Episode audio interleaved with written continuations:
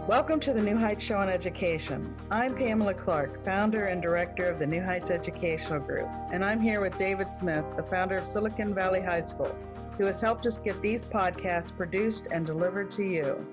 Yes, Pamela, when we saw the great things that you and your army of volunteers were achieving at New Heights, we wanted to get involved.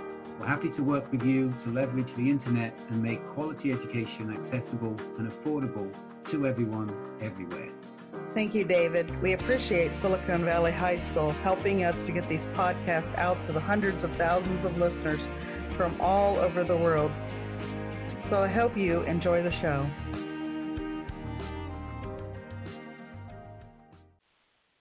Well, good evening, friends. This is Victoria Lowery with a New Heights show on education. So, do you use Facebook, Twitter, Snapchat, Instagram, LinkedIn, YouTube, or Pinterest? Just 10 years ago, most of these social media sites didn't even exist.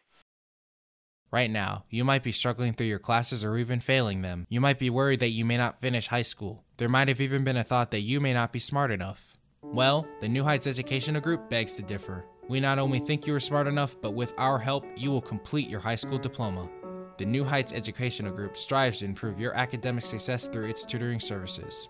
To learn more, please visit newheightseducation.org and contact us. New Heights Educational Group, educational resources to help reach your goals. Now, today, they're a way of life, affecting how we communicate and how we learn. According to Common Sense Media, on any given day, teens in the U.S. use nine hours of media. But who really puts in the most social media time? We'll answer this question after a word on the New Heights Educational Group.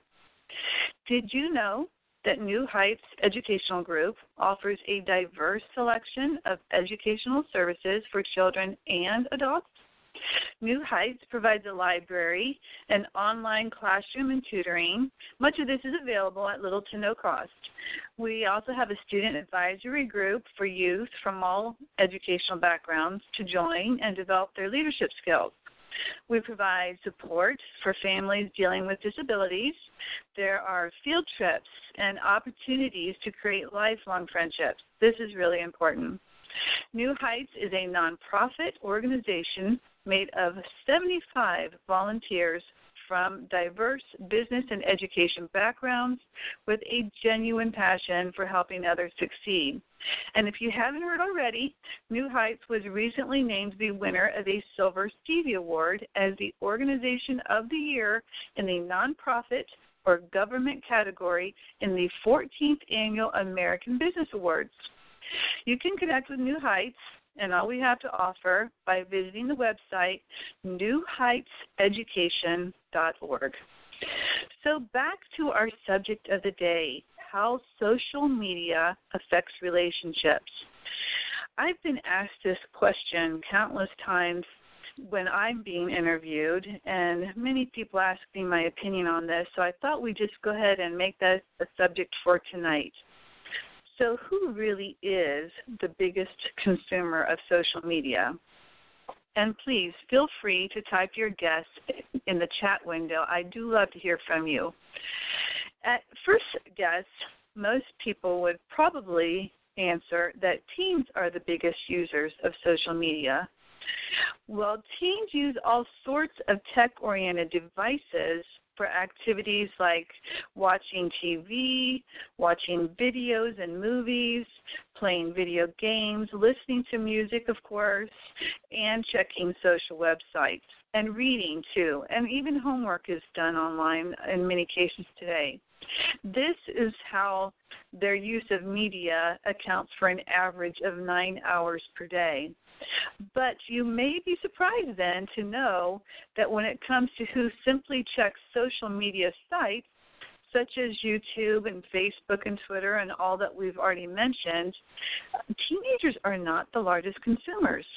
When you take out all the video games and music, it's adults ages 25 to 54 who have the highest social site usage. social networking may have started as a viral craze for teens, but adults have become the most frequent users. The latest research shows that Americans check their Twitter, Facebook, and other social accounts 17 times per day. You may think that Americans are the largest consumers compared to other countries. I did. But my research shows that we are not. Smartphone users in Thailand, Argentina, Malaysia, Qatar, Mexico, and even South Africa check networking apps at least 40 times a day compared to Americans who check 17 times per day. So by far, uh, Americans are the largest consumer of data. That's 4.7 hours per day that we are on our smartphones. But as far as who checks the social apps the most, many other countries show higher usage. Higher usage. Americans spend just a quarter of their online time on social sites. That equates to about one hour and 40 minutes per day. Does that still seem like quite a bit? Well, so do these social sites, how, just think about how long they've been around.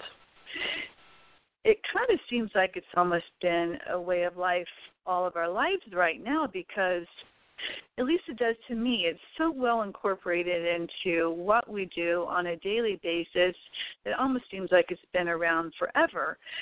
But really, most of the social sites that I already mentioned have been around less than 10 years. That's not very long.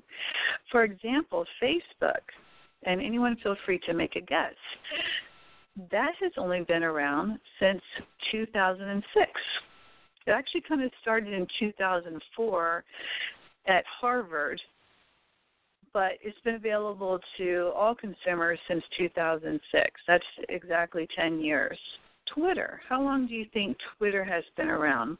It's a little bit I thought it might be a little bit younger than Facebook, and I guess it is if you only go back to when Facebook became available to all consumers. But it first came on the market in 2006 also. How about Snapchat?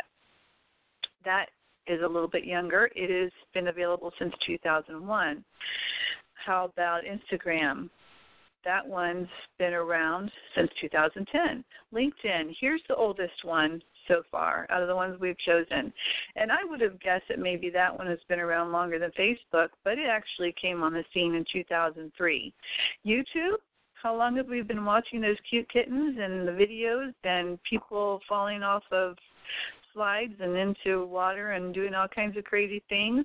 YouTube has only been around for a little over 10 years. That came on the scene in 2005. Pinterest, there's one of your newer ones, very popular, rose to the top of the social media site chart very quickly, though, and that one's only been around about six years since 2010. So when you think about it, this isn't that long. So who does this affect the most? And of course, uh, you like to think that it is the teens who are who are having their way of communicating affected so much that as I've pointed out, really it's adults who have taken over so quickly.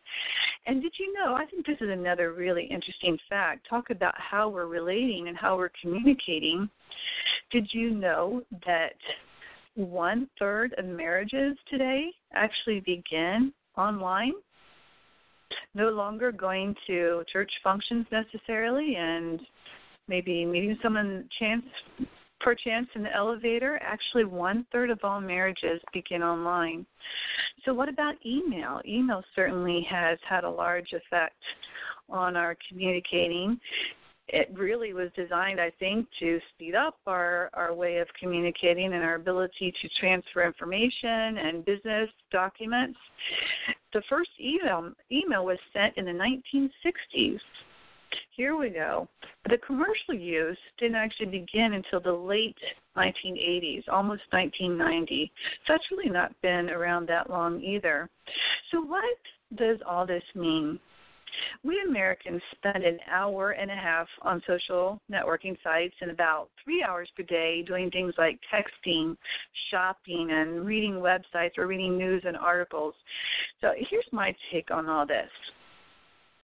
This podcast is brought to you by Silicon Valley High School, the world's fastest growing, video based, self paced, teacher supported, fully accredited online school that's recommended by more than 96% of students.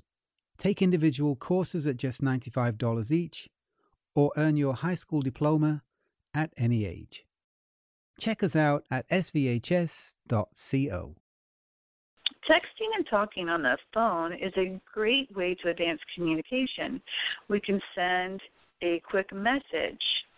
And and I really like personally I like the idea of using Facebook where you can add a photo to it. And story and or study after study show that a text, a message, any kind of tweet that is accompanied by a photo is received better. More people view it.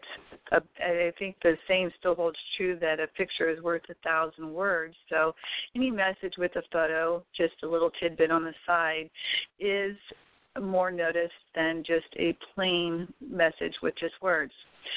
But and, and back to some reasons why social media has advanced our communication. Not only can we quickly get in more messages to each other, it's also a great way to meet new people.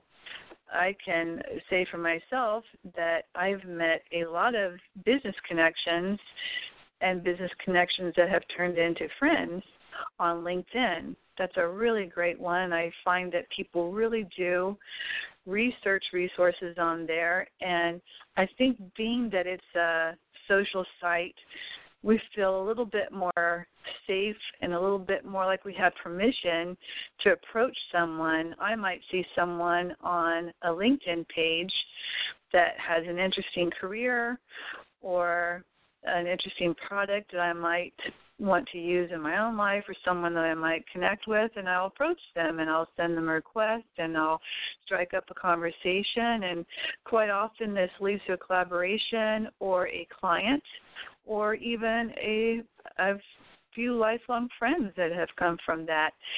Where if I had seen this person on the street, I as a new person that I didn't know anything about, I probably wouldn't have been as bold to just go up to them and start asking them what they do and try to collaborate in business or anything like that. So certainly the evolution of social sites has allowed us to find more connections and meet more new people easily. We can stay in touch better, of course. Uh, just a quick story, you know, for example, high school friends.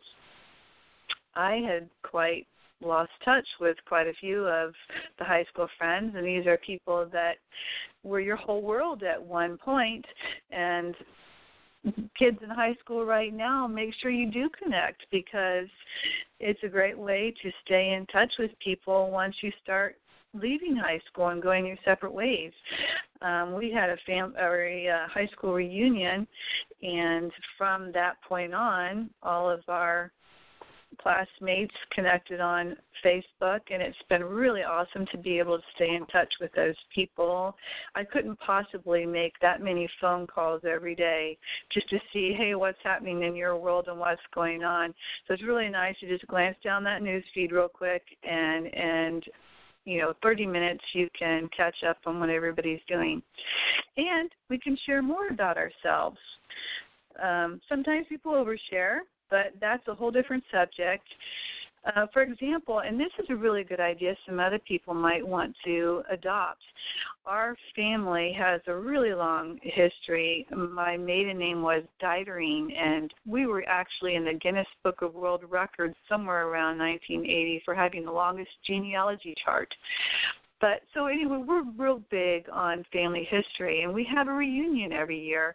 So if you put the event on Facebook and say you schedule your reunion for January 2017, once you have that event, then that will drop from your feed. The event will go away.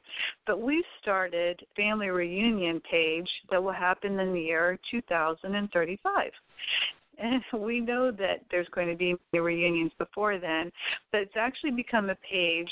Where different cousins, and we have a really large family base in Germany, and everyone can post pictures and things that are happening within the family that other family members might be interested in and it's a really nice way to have kind of a um, a private page and add more information to new ideas that we have and will bring to the reunion. In fact, we used to have a worldwide reunion every five years. That's kind of dropped off the face of the earth for us, and maybe this will help pick it back up. But just like we need to eat food every day to keep our bodies nourished, relationships need to be fed every day too. As far as the three hours we spend on the internet reading, shopping, and watching shows, this is a time I see that used to be spent prior to all these social media sites that cropped up about the last 10 years, this is the time that used to be spent as family time. Prior to internet, a family shared the newspaper. Kids usually wanted the comic section, but families were in the same room. Kids would hear and engage in parents' conversations about world events. Kids would hear their parents' opinions, which helped them to form their own critical thinking skills. The three hours spent today online doing non social interactions like shopping and gaming used to be spent watching TV together or working together as a family. TV may not seem like a very interactive activity, but this remains a popular form of entertainment, and without internet, parents could more easily choose the programming. This gave parents more control over the influences their children were receiving. With streaming devices like Netflix, television viewership is actually on the decline. And with many homes having more than one TV or one TV and also computers and phones and laptops and iPads and every other kind of device, everybody can watch their own favorite show in their own private little personal space. This means parents lose a certain amount of control over what their kids are influenced by. There are other downsides to relationships and using social media. Jealousy. Have you ever thought about that being a downside to using social media?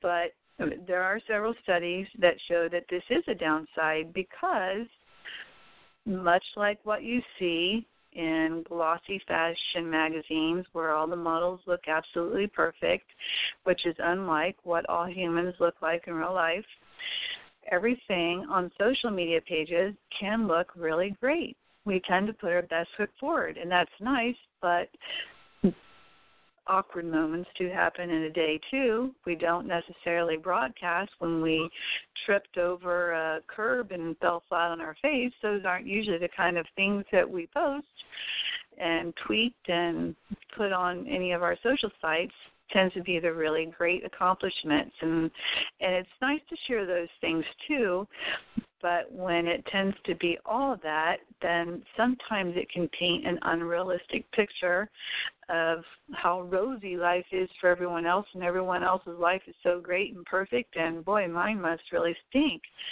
So that can lead to a certain amount of jealousy and even insecurity oversharing we mentioned that before um, that can be a temptation and it can be awkward to know where to draw the line where is oversharing um, I like to think of Facebook and Twitter and wherever, whichever site you happen to be on, just think of it as a, a human. Actually, pretend you're talking to someone and don't say something that you wouldn't say to someone's face.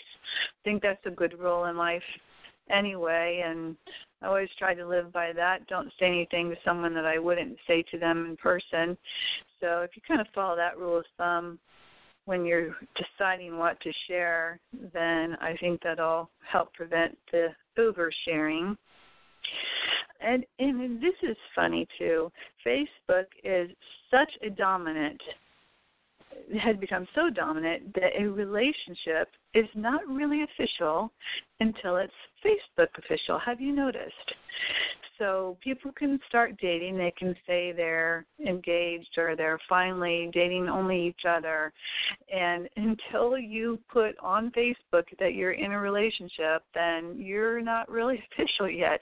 It's not official until you're Facebook official. That is how inundated we are with social sites. It's not official until you pronounce it technically online once the dating couple change their Facebook status to in a relationship, then it's real. But studies show, and here's where this is complicated, that the in a relationship status means different things to men and women. Women tend to look at it as meaning, okay, now we are exclusive with each other. We have stated that we are in a relationship. This means that we are committed to only each other. We won't talk to anyone else. We're dating exclusively only each other. It tends, but for men, they they look at it a little bit differently. They look at it more like letting other people know that the girl is off the market. Of course, not every single person is the same way, but this was just according to a study done by and reported in Cyber Psychology but just something to keep in mind that men and women do tend to look at that proclamation a little bit different. At least clarify. Nothing beats a good conversation between you and your friends and your all of your loved ones. So so social media it's it's a mixed bag of blessings social media sites are bringing the ability to be more social as we've talked about, the ability to send quick messages and quickly stay in touch with friends that would be much harder to call 30 friends a day just to see what's going on. These things are, I think, really helping us further communicate and stay in touch. I know that I really like getting a quick text in a day or a message on Facebook or anything from from a loved one, from my husband saying kind, loving things. And it means a lot to me and I think it really advances our relationship, makes us feel warmer with each other, and it gives you that little boost and it makes you feel closer. And that is, I think, a really positive use for for texting and, and social media sites as well. So these sites obviously can help us stay closer and meet new people, stay in touch and aware of loved ones. But I think where the difference lies is the three hours that we talked about. Those three hours per day that are spent on the web, shopping and gaming and doing things that used to be family time, that actually takes away from family time. It seems there's one strain after another that tends to threaten the family unit and take away time. And it's the family unit, I think, that gets challenged when our time is so focused not just family units, but relationships in general, all kinds of relationships when the family when the time is taken away from what used to be spent interacting and doing things together. So, what can we do about this? What is the answer, and how can we incorporate social media in our lives? It's not going away, it's going to be here. And as we said, there's some real positives too. So, recognize the positives that social media takes. Like with anything, you know, take the positive and just leave the rest.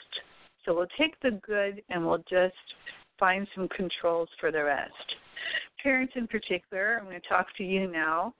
And if you're concerned about phones, and we could talk all day when the right year, the right age is for your kids, for our kids to start having phones. But it's going to be an issue that, that all parents will wrestle with at one point. A child's for sure going to want a phone once they start to get to at least preteen age. And how can you then control the usage? You, know, you want them to have the phone, you want them to stay in touch with you, and of course they're going to really want it. And there are, a lot, I know at least Verizon has an online app you can go to their website. I think it costs a little extra, maybe ten dollars a month for the parental controls.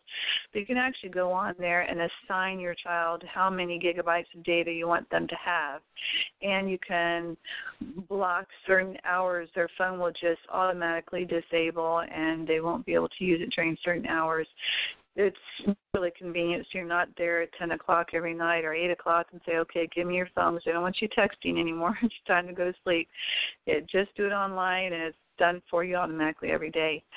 And what about online activity? Monitoring your child's online activity. Sometimes parents really wrestle with this question. I know I have.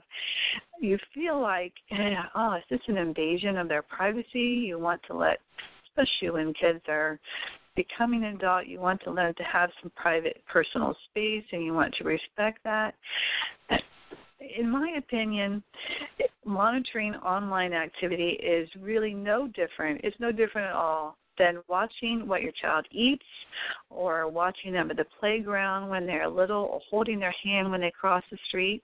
There's a certain amount of danger involved with these things. You're teaching, you're a teacher. Teachers are parents are teachers. And so it's okay to watch your own online activity. In fact, I think it's really important that you do. There are some software there's a good software number of software that you can uh, download that will really help make this easier too. Again, you can set some controls and limits because let's face it, life is busy and you really don't always have time to go on and look at exactly what they're doing every day. And you'd rather be preventative anyway. So, just to suggest a few apps that you can use to help monitor online activity, there's one called Tiny Filter there's another one called Nanny, or you could also check one called Leech Block. L E E C H B L O C K. And then just keep some time for daily family events such as dinner and or story time at the end of the day or maybe your family time together every day is the 15 minutes at breakfast that's okay squeeze in it in wherever you can where phones and TVs and computers are off and people can just say what they need to to each other as a family. Just know just know that scheduling that in is something that's a priority. And have age appropriate conversations the the danger about the dangers of the internet and, and connecting to people that you know nothing about and releasing information that could give away your whereabouts and things to people that you don't want to know where you are. So tell kids and demonstrate that that secondly that family time is important to you by scheduling that time every day when all electronic devices are off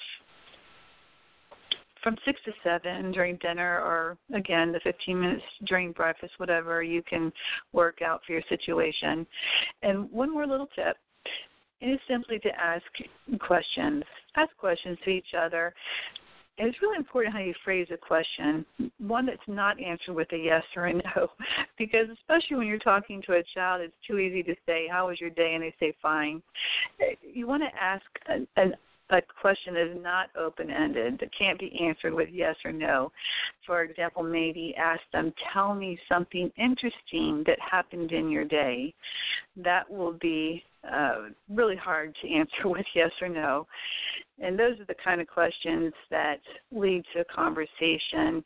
And there's nothing that you can treasure more that can keep families close and keep information being shared than communication, conversations via communicating communicating. So please make sure to join us next week and every week for a New Heights show, a New Heights show on education. Have a great rest of your evening. We hope you enjoyed today's show. Don't forget to rate us and follow us on your podcast player. Check out our show page, radio.newheightseducation.org, for monthly announcements and other happenings.